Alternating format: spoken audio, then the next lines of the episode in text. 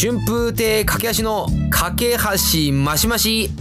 皆さんはいかがお過ごしでしょうか？落語家の春風亭架け橋です。このポッドキャストでは日常に起きた出来事や思ったことを架け橋がマシマシでお話をしております。えー、皆さんは今年の夏フェスに参加してるでしょうか？えー、この間もねフジロックフェスがあったりね、えー、矢沢永吉さんが出演したりねもう大盛り上がりだったんですけれども私架橋も今ねもうフェスに夢中でしてねもう個人的にはねフジロック超えたんじゃないかなと思ってるんですけどもそのフェスがねセブンイレブンのカレーフェスティバルが今年は暑いです。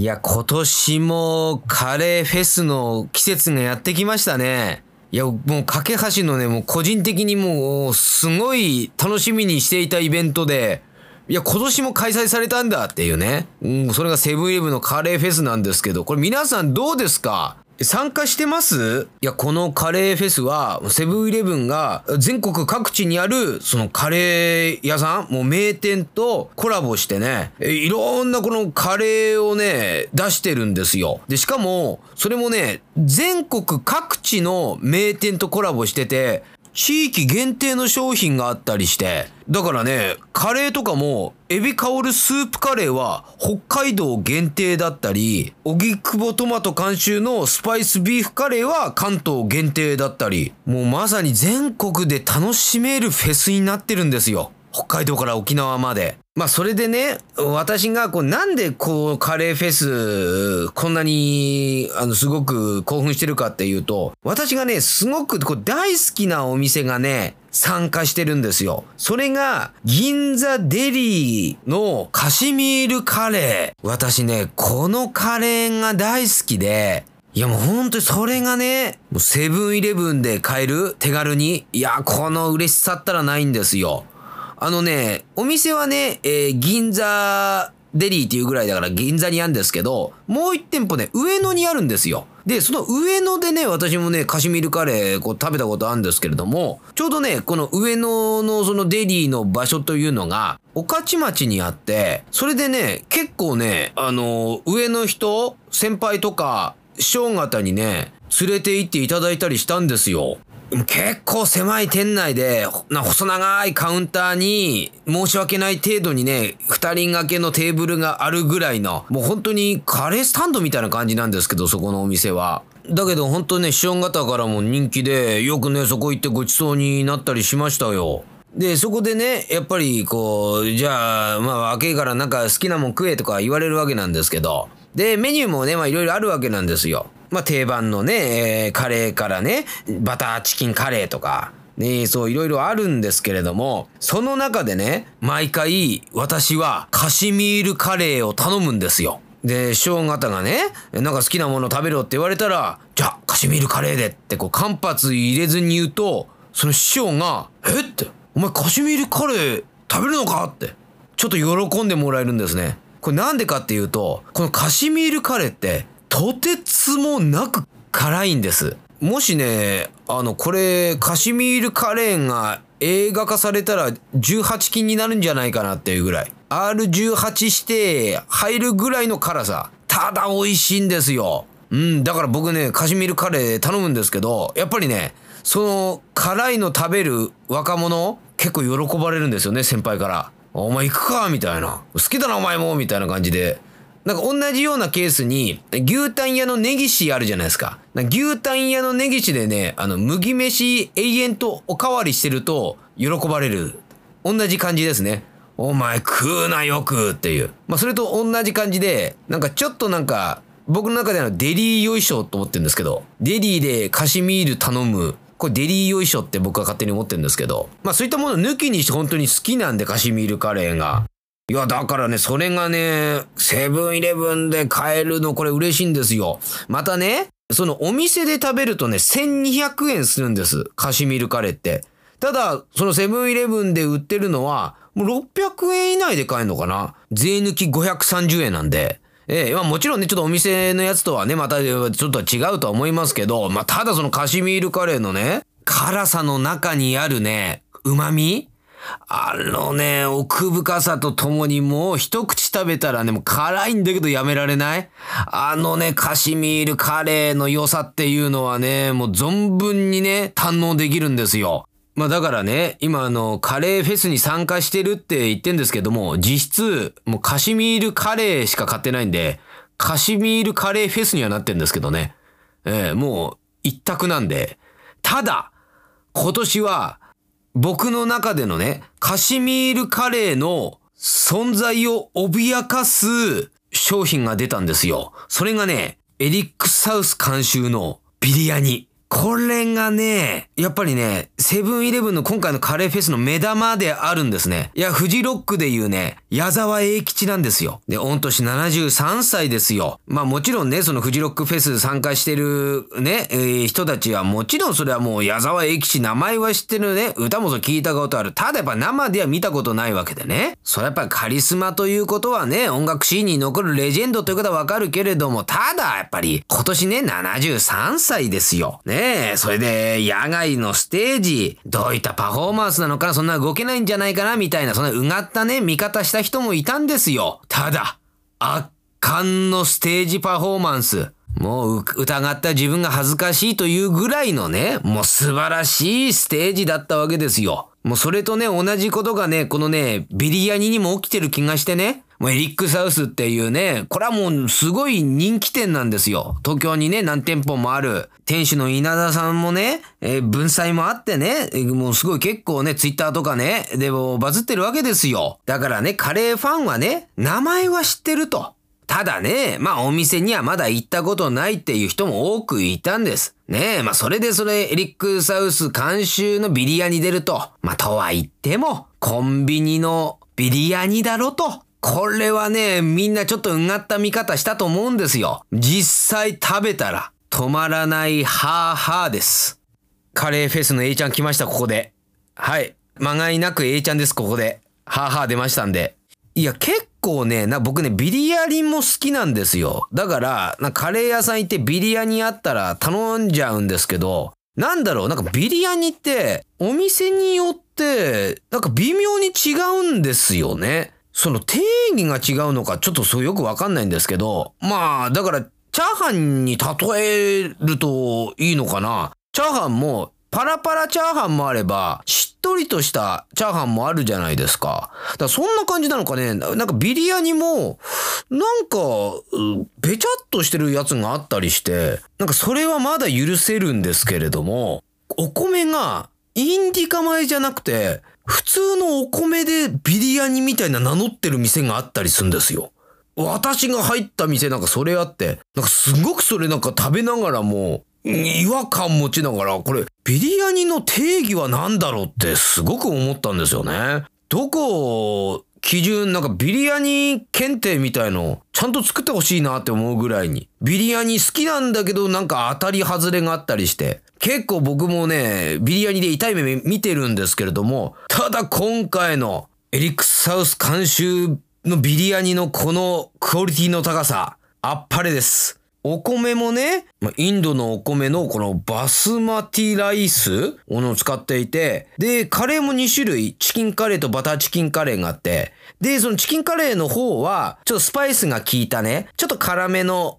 カレーと、あとバターチキン、ちょっとまろやかな、この2種類のカレー味わえるんですよ。だからね、あの、普通のそのチキンカレーをちょっとご飯にこう、混ぜて、またバターチキンとこう合わせて食べるみたいな。なそういった楽しみ方できたりとか。あとね、ビリヤニってね、結構サイドメニューと結構相性良かったりするんですよ。だから、僕おすすめがね、セブンイレブンにあるサイドメニューで、コールスローとか。コールスローとね、このビリヤニ合うんですよ。またね、このビリヤニって、そのお店とか食べると、ヨーグルトソースみたいのついたりして、だからちょっとヨーグルト？なるべくプレーンがいいですね。あんまり甘くなくて、もう酸味がある感じのヨーグルトもこう一緒に食べると美味しい。私のこのカシミールカレーの一強だと思ったらね、今年はこのビリヤニが新たに来まして、私のカレーフェス熱は最高潮なんですけれども。まあね、やっぱちょっと気になるというか、やっぱ考えちゃうのが、この値段がね、680円なんですよ、税抜き。だから税込みで735円とかになっちゃう。まあ、ここでね、730円ぐらいしちゃうのかっていうコンビニご飯でって、で、ちょっと躊躇するんですけど、ただやっぱクオリティは、正直、あの、まあ、僕、エリックサウスのお店行ったことないんですけど、まあ、どこかね、別のカレー屋さんででも、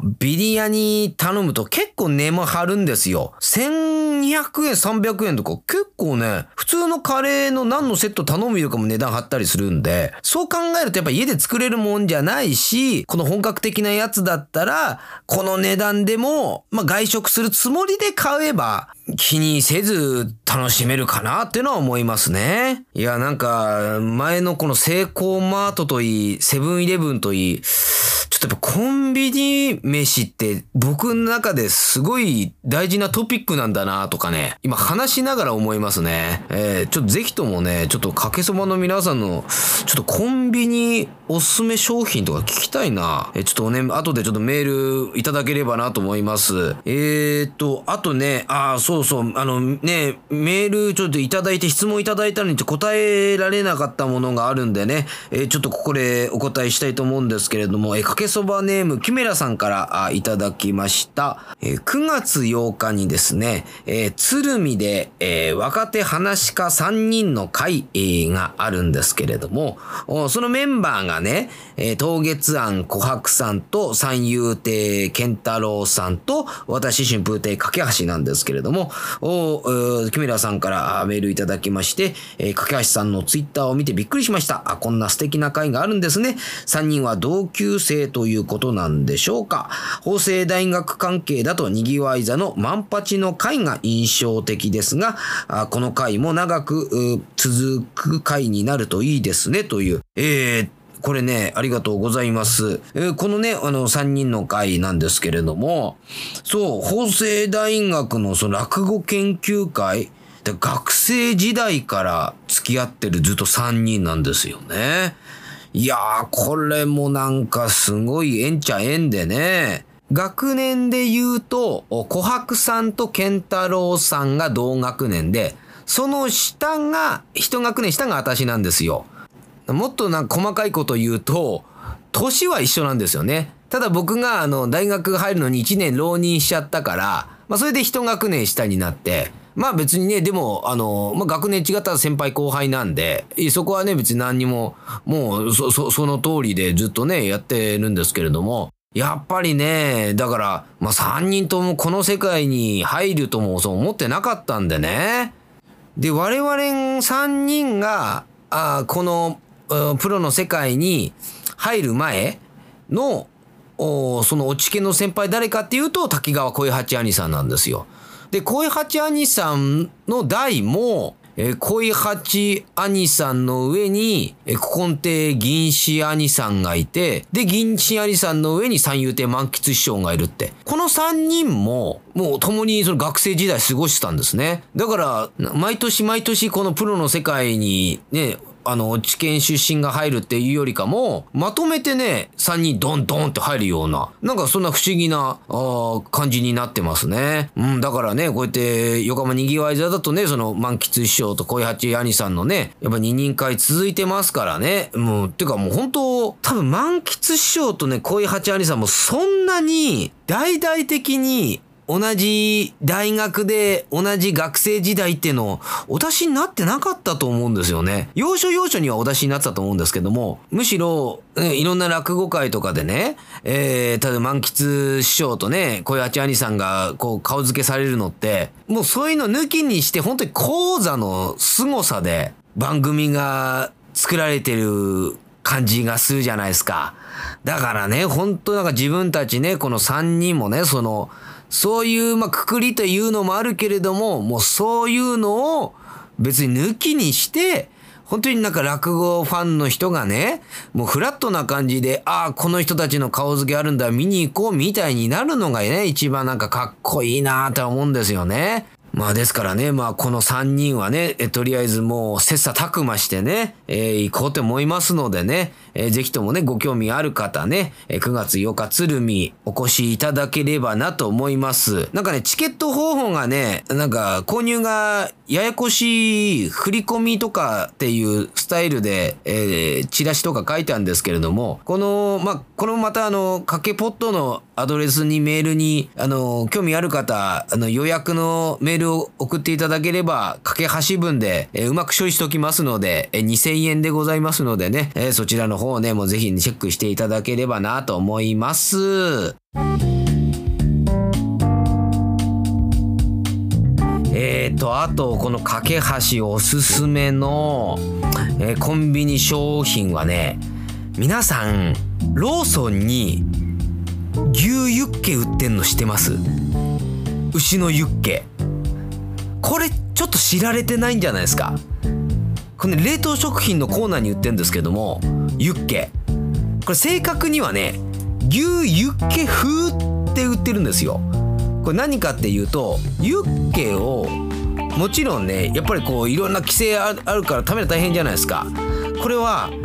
牛肉をね生ハムの製造技術を使って再現してある牛肉の生ハムみたいな感じなんですよね。その商品の袋の中身はあお肉とタレが入ってるからあとねきゅうりとね私はネギと卵黄それにね私はコチュジャンをちょっと足したらねユッケでした。ユッケ。うんこれはどうですか？皆さん。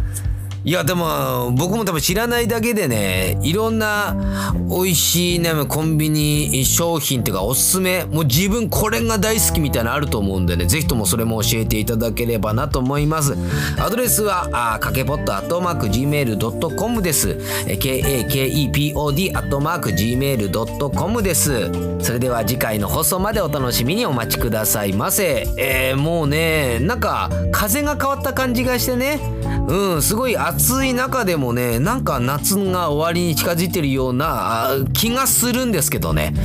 まあ、ただただまだまだ暑い日はどんどん続いてますんでね皆さん熱中症お気をつけくださいませ。お相手は春風亭駆け足でした。それでは皆様良い一日を。